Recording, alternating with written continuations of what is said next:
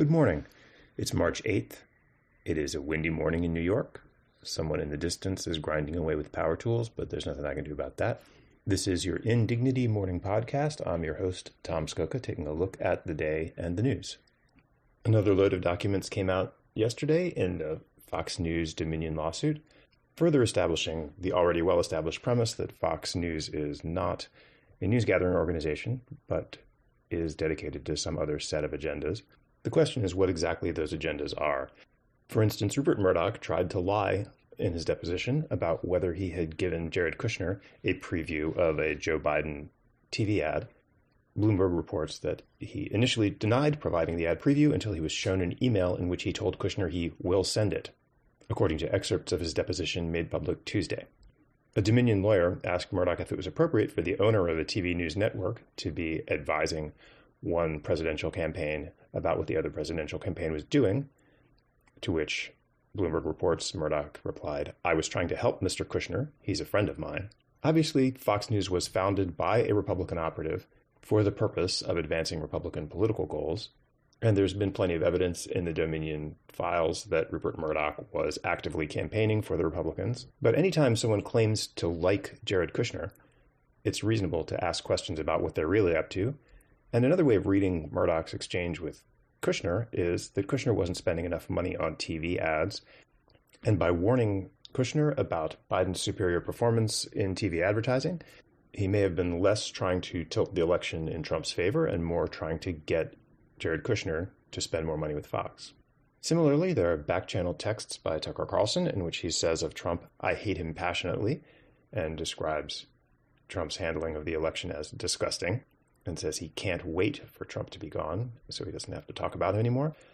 And this may be a window into the true thinking of Tucker Carlson, but it may also just be a manipulative liar telling a different set of lies to a small private audience than the set of lies that he tells to his large public audience.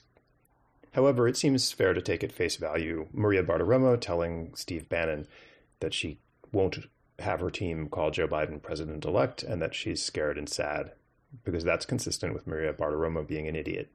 And it's nice to think that there was someone involved who was sincere, even if they were sincerely foolish.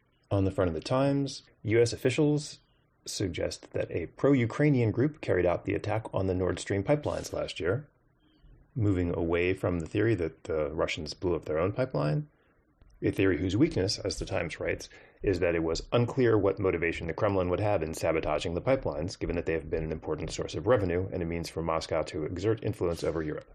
Beyond that insight, U.S. officials said there was much they did not know about the perpetrators and their affiliations. The review of newly collected intelligence suggests they were opponents of President Vladimir v. Putin of Russia, but does not specify the members of the group or who directed or paid for the operation.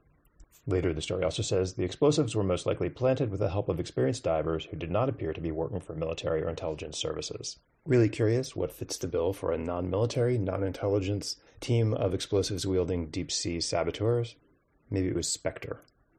Federal Reserve Chair Jerome Powell, frustrated and alarmed by the fact that Americans continue to get jobs, is suggesting he's going to raise rates higher to try to break the economy. Right next to that is a story about a freshman Republican congressman from Oklahoma who is looking forward to the debt ceiling showdown as a chance to attack this woke and weaponized government that's been pointed at the American people. Why not just let them use the debt ceiling to break the economy on the Fed's behalf, and then everybody wins, at least for certain values of everybody. That's the news. Take care of yourselves. Subscribe to Indignity to keep these podcasts coming or to keep Indignity itself coming, and have a wonderful day. We'll talk tomorrow.